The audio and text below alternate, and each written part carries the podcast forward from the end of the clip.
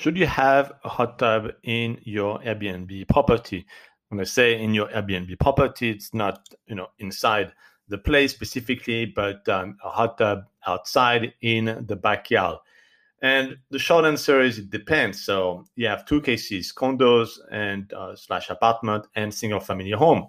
If it's you who has to manage the uh, hot tub, definitely not. This is a headache.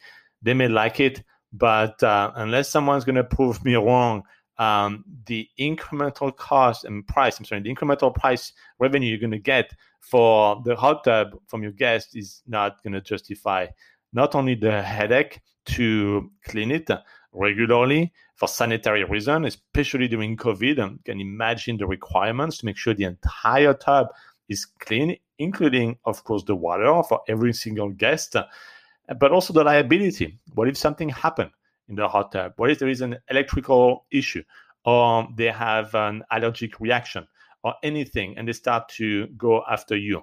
This is not worth it, believe me. If, um, however, there is a hot tub in the condo or apartment complex that you're in, beside, you know, the pool, it's very standard.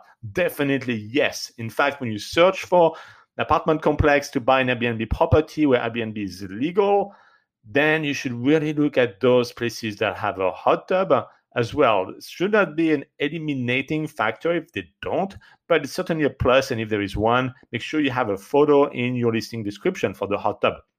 That's one of the important amenities, uh, not as important as a swimming pool, but it's a close one to uh, a swimming pool that guests are looking for. And um, you should definitely put it in the top ten photos, even in the top four photos during summertime of your listing, so you will attract more guests to get more bookings.